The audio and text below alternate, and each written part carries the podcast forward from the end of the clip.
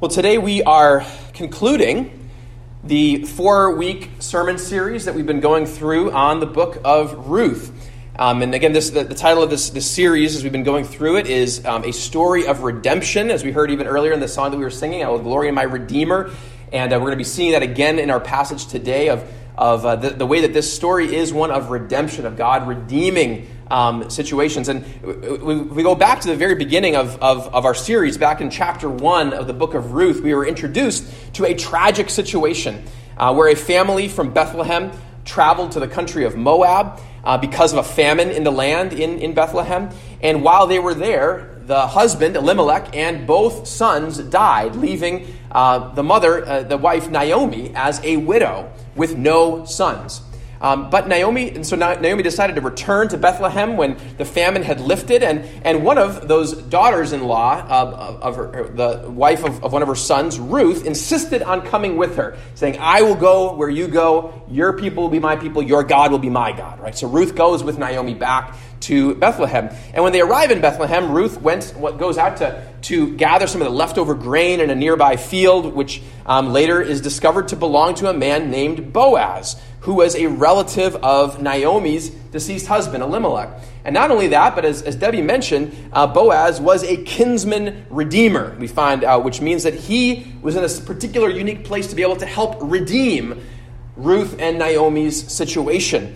And so, Naomi, we saw this last week as we looked at chapter 3. Naomi came up with a plan for Ruth to ask Boaz to take her as his wife, to redeem their situation, um, to be able to then have a, a child, hopefully to keep the name of Elimelech going. And so, last week we looked at this encounter between Ruth and Boaz. And, and Boaz, we saw, expressed a desire to do this for Ruth, but there's a little snag that he mentioned that there was another man, he says, who was also a potential kinsman redeemer who was more closely related to them. So he said, We got to find out what's going on with this other potential kinsman redeemer before I can step into that role. And so chapter 3 ended with Boaz intending to go and find this other man to determine who was going to be this kinsman redeemer for Ruth and Naomi. So that's where we pick things up today as we move into the final chapter of Ruth. And my sermon title today is Redeemed.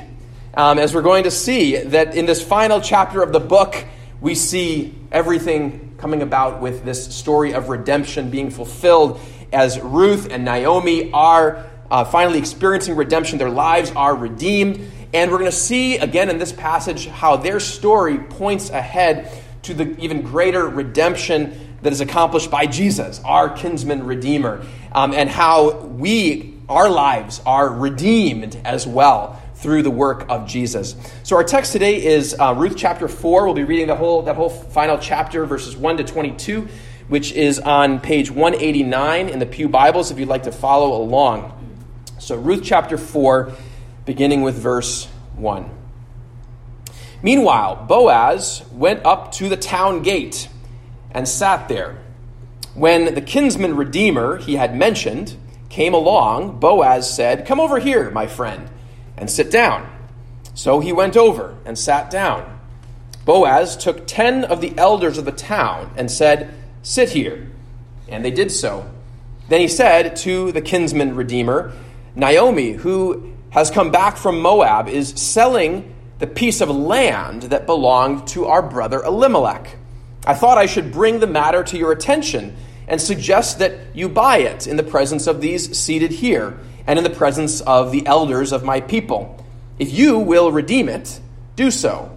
But if you will not, tell me, so I will know. For no one has the right to do it except you, and I am next in line. I will redeem it, he said. Then Boaz said, On the day you buy the land from Naomi and from Ruth the Moabitess, you acquire the dead man's widow in order to maintain the name of the dead with his property. At this, the kinsman redeemer said, Then I cannot redeem it, because I might endanger my own estate. You redeem it yourself. I cannot do it. Now, in earlier times in Israel, for the redemption and transfer of property to become final, one party took off his sandal and gave it to the other. This was the method of legalizing transactions in Israel. So the kinsman redeemer said to Boaz, Buy it yourself. and he removed his sandal. Then Boaz announced to the elders and all the people, Today you are witnesses that I have bought from Naomi all the property of Elimelech, Kilion, and Mahlon. I have also acquired Ruth the Moabitess, Mahlon's widow, as my wife, in order to maintain the name of the, of the dead with his property, so that his name will not disappear from among his family or from the town records. Today you are witnesses. Then the elders and all those at the gate said, We are witnesses. May the Lord make the woman who is coming into your house like Rachel and Leah, who together built up the house of Israel. May you have standing in Ephrathah and be famous in Bethlehem. Through the offspring the Lord gives you by this young woman, may your family be like that of Perez, whom Tamar bore to Judah. So Boaz took Ruth, and she became his wife. And he went to her, and the Lord enabled her to conceive, and she gave birth to a son. The women said to Naomi, Praise be to the Lord, who this day has not left you without a kinsman redeemer. May he become famous throughout Israel. He will renew your life and sustain you in your old age. For your daughter in law, who loves you and who is better to you than seven sons, has given him birth. Then Naomi took the child, laid him in her lap, and cared for him. The women living there said, Naomi has a son. And they named him Obed. He was the father of Jesse, the father of David. This then is the family line of Perez. Perez was the father of Hezron, Hezron the father of Ram, Ram, the father of Amminadab, Amminadab the father of Nahshon, Nahshon, the father of Salmon, Salmon, the father of Boaz, Boaz, the father of Obed, Obed, the father of Jesse, and Jesse, the father of David. Let's pray. Lord, as we see the, the end of, of this story, this, this account of, of the life of Ruth and Naomi and Boaz and what you were doing in the midst of all of this, Lord, we pray that you would uh, speak to us today of the way that you are working in our lives as well, sometimes in ways we don't even see. And uh, that you give us ears to hear and hearts to receive from your word today, Lord, of who you are and your great redemption. In Jesus' name, amen. As we look at this final chapter in the book of Ruth, I want to start by looking at the cost of redemption. The cost of redemption. Um, in, in the previous chapter, Ruth had come to Boaz and asked him to take her as his wife, and she appealed to this, this fact that he was a kinsman redeemer, um, that Ruth was looking for Boaz to redeem her and redeem Naomi's situation. And I mentioned last week uh, about this whole role of a kinsman redeemer in the Old Testament. It was part of the law that, that God had given to the people of Israel that if there was a, a family or an individual in a situation of need, it was expected that a close family member, a kinsman, would help that person out would redeem their situation. Um, we, we, we, see this in a couple examples where uh, someone had, had sold themselves into slavery because of debt a kinsman redeemer could buy them back out of slavery, pay the debt for them. If, uh, if, if a person had, had purchased, had, had sold land, had to mortgage land and had no longer had it, a kinsman redeemer could buy back the land for that person. Uh, to be able to redeem it for them. And in this situation, because both Ruth and Naomi were widows and there was no heir to keep the family line going, which was incredibly important in that, that culture, Ruth asks Boaz to redeem their situation by marrying her, so that the possibility might be that, that she could bear a child in the name of Elimelech, in the name of her father in law, to keep that family name and lineage going. And so when, when Boaz, at the beginning of our text today, meets this other kinsman redeemer at the town gate, it's interesting that he makes no mention of Ruth. Right? Did you notice that? When he comes to him, he says nothing about Ruth, nothing about this whole thing about the family line, right? We see actually in verses 3 to 4, Boaz, as he brings this guy to the gate, which is where decisions were made, the town elders are there, and he says in verses 3 and 4, Naomi, who has come back from Moab, is selling a piece of land that belonged to our brother Elimelech. I thought I should bring the matter to your attention and suggest that you buy it in the presence of these seated here and in the presence of the elders of my people. If you will redeem it, do so, but if you will not, tell me, so I will know. For no one has the right to do it except you, and I am next in line. So Boaz, he makes no mention about Ruth, but instead he brings up this piece of land, this piece of land uh, that belonged to Elimelech. It says that Naomi is selling this piece of land. Now, the text doesn't give a background on this piece of land per se, uh, but apparently, you know, again, because Elimelech had died, Naomi now had possession of this land, their family land, and Naomi had the ability to sell it because Elimelech and her two sons were dead. But with no child alive to inherit the land, the danger was that if Naomi died and Ruth died, and then there would be no one to inherit that piece of land in the family, right? So this is why Boaz brings the situation to this other relative, basically saying, here's a chance to purchase this land as a kinsman redeemer in order to keep the land in the family, right? To keep it in, in this broader family. And so the man says, Sure, I'll redeem it, right? This, this sounds like a good, a good deal for him. Um, and the reason that it's a good deal for him is that he pays a price now for this piece of land, but because Naomi doesn't have any children, then the land just becomes part of his inheritance that he can then pass along to his own kids, right? Becomes a part of the family, but he's paying a price now, but it's going to pay off down the road, right, for his own family.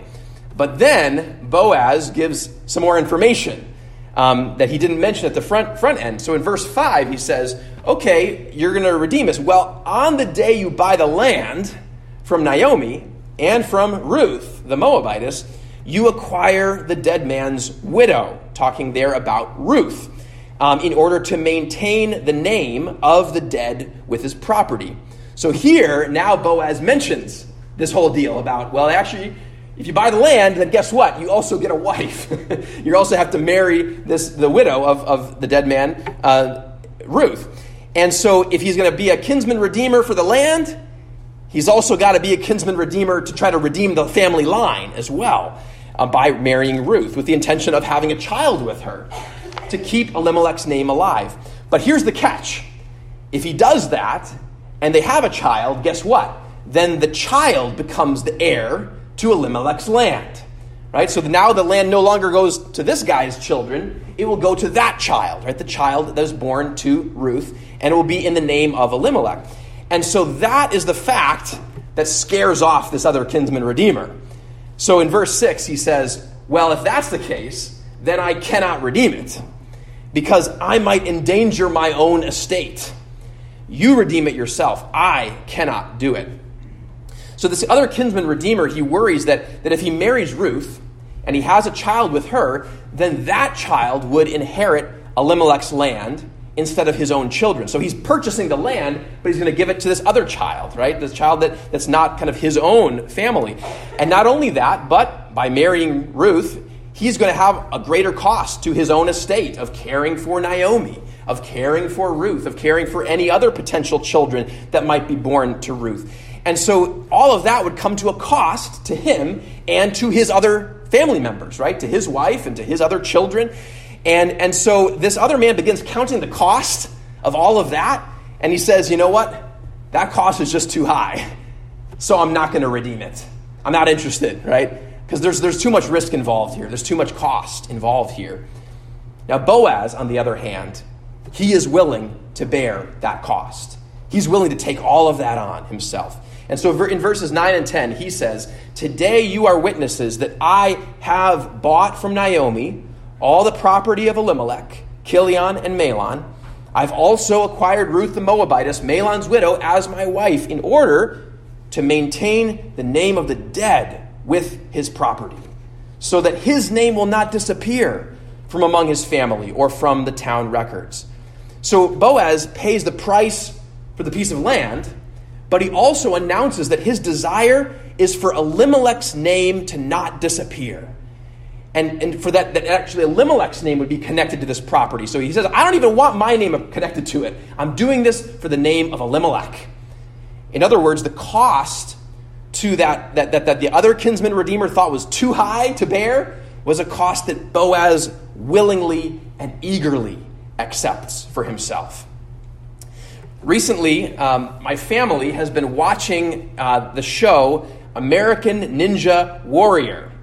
Um, and uh, in, in that show, if you're familiar at all with the show, there's participants that, that compete with each other and, these ninja courses as they're kind of going through these different obstacles and uh, trying to get to the end of it. But the interesting thing about each episode of this show is that oftentimes they highlight the individuals who are competing. So they kind of tell the backstory of some of the people and what brought them to, to compete on this show. And so this past week we were we were watching one of these episodes and, and it highlighted um, two of these ninjas that were that were competing um, in in the in this particular show. Who um, these two guys had met actually at a ninja gym where they were training. And it kind of gave the backstory to these two individuals as they got to, got to know each other. Uh, the guy on the left here, uh, Dan Champagne, was talking to the other guy, Julius Ferguson, and was kind of just talking about, asking him about his commute to the gym and asking about some of that information. And so Julius then shared with Dan that, well, actually, he didn't have a home at that moment. Um, and he was actually living under a bridge at the time. And so Dan was concerned about this as he heard about this, his friend's situation. And so he began to ask a little bit more about it and actually went down to the bridge where this guy was living. And so Dan, you know, after talking things over with his, his family, he invited Julius to come and live with his family for a while. Says, Let me, why don't you come in and move in with us while we can kind of get you in a place where you can have a little more stability. And so Julius uh, began to live with, with Dan's family for a few months. And, and then Dan actually bought Julius a van. Um, and together they kind of renovated this van. They, they, they you know, got it so, so it could be a place where Julius could actually live in this van and be able to travel around to ninja contests all over the country, but have a place to live while he was doing that. Now, there were costs involved with Dan and his family inviting Julius to live with them. Right? There, was, there was cost involved in inviting someone that is not a part of your family you know, into your home, right? To live with you, and, and the cost that is involved in that. There are costs involved as, as Dan bought Julius this van, as they, as they worked together on converting it into a place where Julius could live.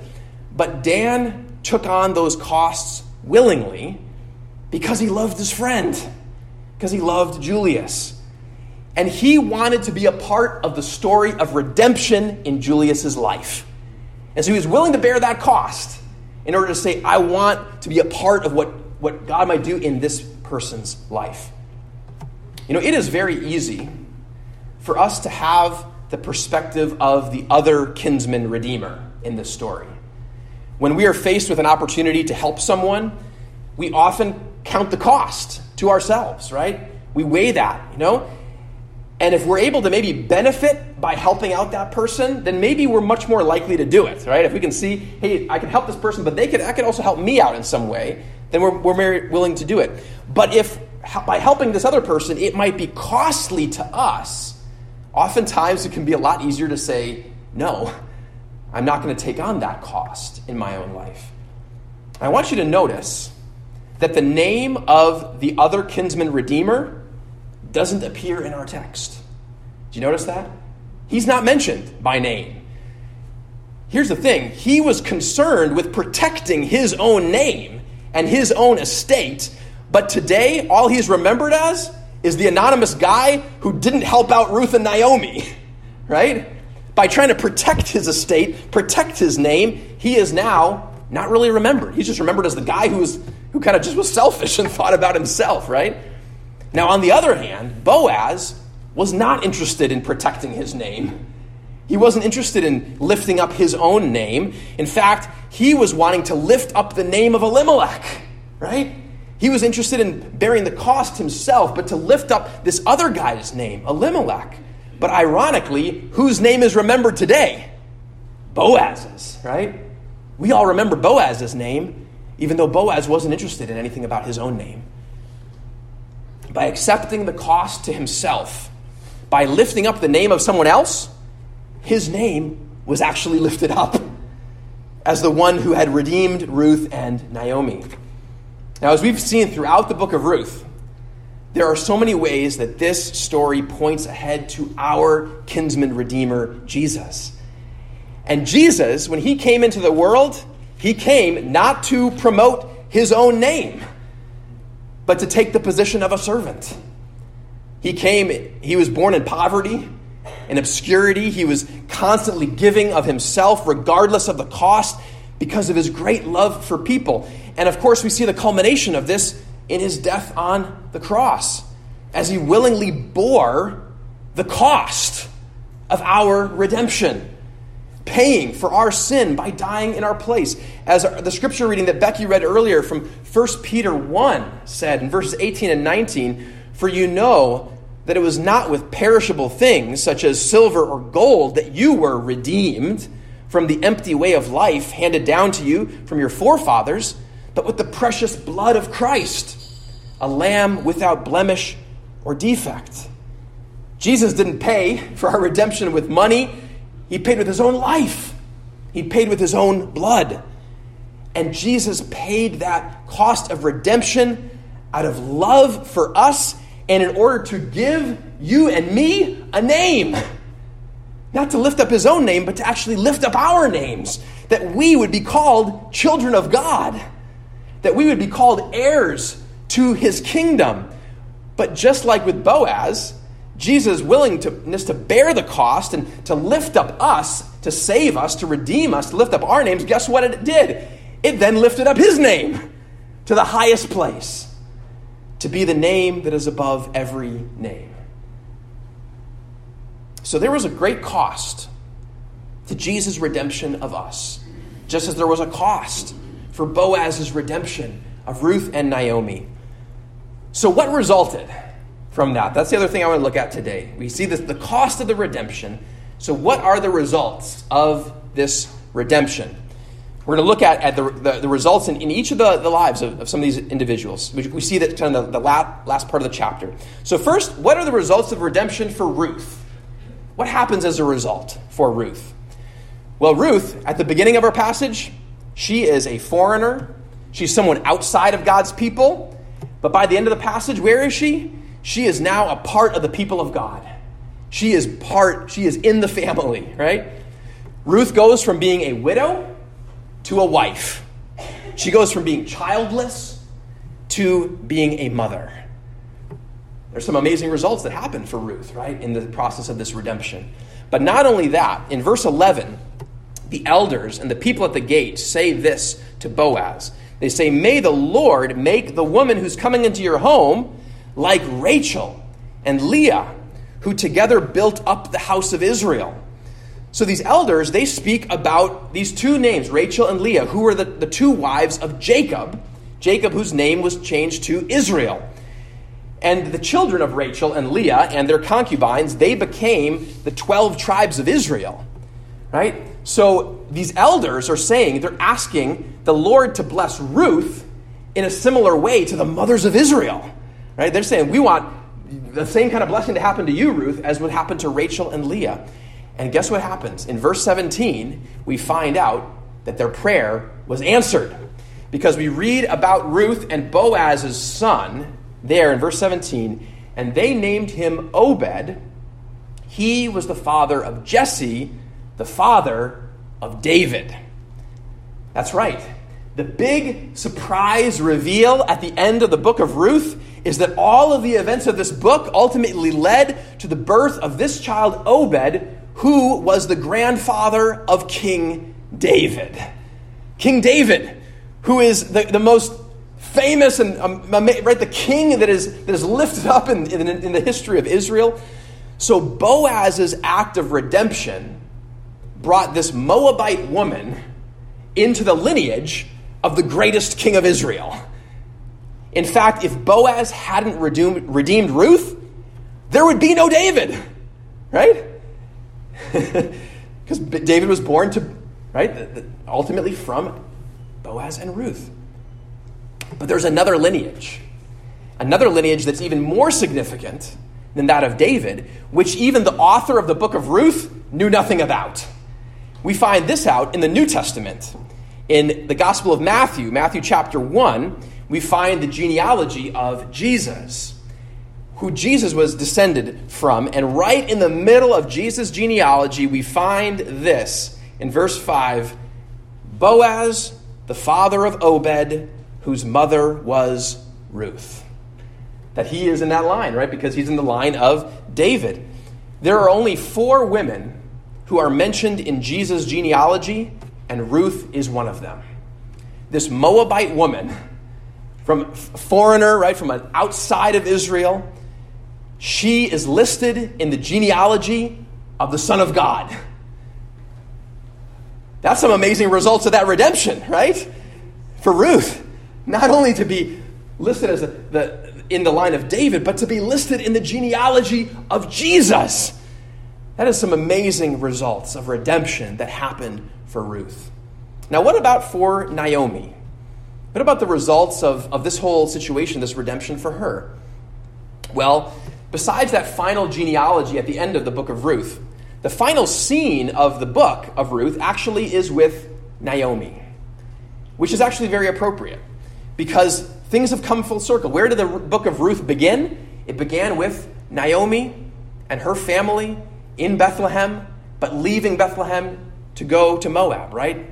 Because of the famine. And, and, and all of these things that happened in that first chapter of, of Ruth, where Naomi experienced all these bitter losses, right? She came back to Bethlehem. She says, My life is bitter. She said, I, I left full, but now I've come back empty. But now the book of Ruth ends. Where does it end? It ends back in Bethlehem, and it ends back with Naomi. But this time, Naomi has been filled up. She said, I was full and I left and now I'm empty. And then hear what happens in the book of Ruth. What? She's been filled up again. She, she holds this little grandson of hers, Obed, in her lap. And verse 17 says, The women living there said, Naomi has a son. So Naomi, who had lost her husband, who had lost her two sons, now at the end of the book of Ruth, she has another son. Technically a grandson. But, but the women of Bethlehem see Obed as Naomi's own son because he is the one that's going to carry on the name of her husband, Elimelech. he's the one that's going to keep their family line going. And so, even more than that, in verses 14 and 15, the women say this to Naomi. They say, Praise be to the Lord, who this day has not left you without a kinsman redeemer. May he become famous throughout Israel. He will renew your life and sustain you in your old age. Who are these women talking about here? They're actually talking about Obed. They're talking about this baby. They're actually calling this baby Naomi's kinsman redeemer. He says, let him, his name be famous around Israel. And, and, he's, and, and he, because this little baby has redeemed Naomi's life from bitterness.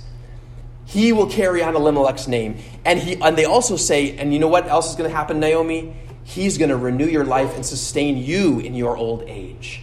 That this little boy, as he gets older, he's going to be providing for you the way that your sons would have, but can no longer do it. Now he's going to be able to care for you, Naomi. God had truly provided for Naomi. Know, when we go through experiences of loss and bitterness, like Naomi did, it can be easy to get bitter, like we talked about in that first message of this series, right? But even in her bitterness, Naomi clung to the fact that God was ultimately in control. And she continued to trust him, even in the midst of her bitterness, even in the midst of her sorrow. And here's the thing even despite all of that, God redeemed her situation. He provided for her needs.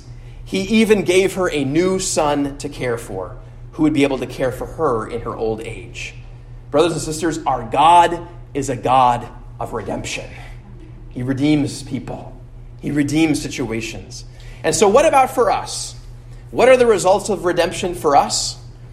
Well, just like for Naomi, our God of redemption can take situations in our lives that are bitter and empty right now, and He can fill them.